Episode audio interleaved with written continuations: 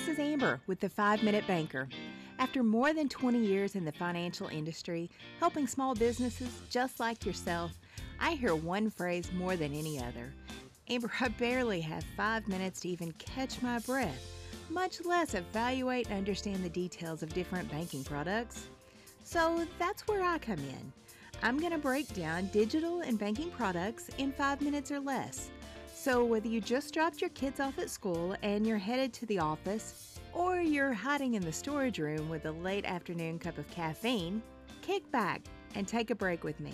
We'll learn new ways to improve your business, increase efficiency, all while finding ways to protect you from fraud, and maybe some of those hidden hours in your day so you can do what you really want to do. I almost hate to tell this one on myself because for years I didn't do this. I didn't put my phone number into websites when it asked if I would like to take a step up in security. I really didn't want to share my phone number, and whether it really happens that way or not, I was always a little more paranoid that that's where all my spam calls were coming from. Now I got enough of those. I mean, how many times do I need to say no, I don't need to extend my car warranty? But a friend shared with me some very valuable advice.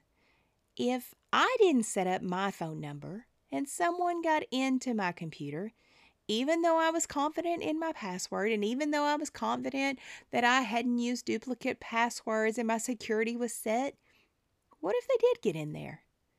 And it asked for a step up in security. It asked for them to receive a token or a call. If I didn't have my number in there, the fraudster would be presented with the opportunity to put their phone number. Huh. Well, that put that in a whole different perspective. Now, when the fraudster logs in, they receive the token, they receive the call. I don't get anything. When I try to log into that account, now it's blocked. And when I say, send me a code, it's going to go to the fraudster. Now, that does one of two things it lets the fraudster know hey, she realizes this account is locked out for her.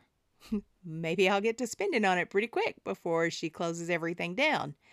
But it's going to be harder for me to close it down because now my phone number doesn't match. I'm going to have to do a lot of proof to get that account closed down, get my credit cards taken off of it so that they can't spend more money. It also lets them know that maybe I haven't protected my other accounts that way. So there's a good chance they're going to hit up all of my accounts the big box stores, the Amazons, all of the online, the gaming systems, the social media, and they're going to try the same thing. They're probably going to try my same login and my same password, or maybe a variation.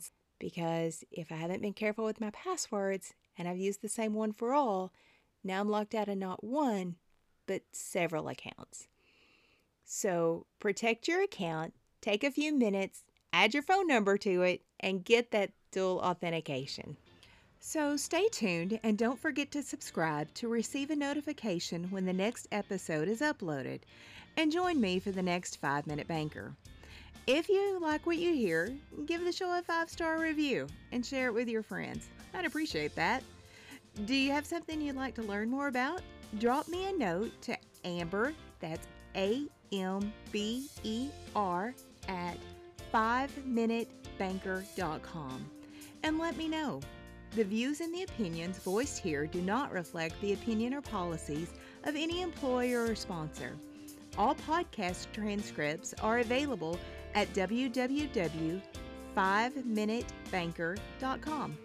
Whatever you do, don't let the next five minutes pass you by.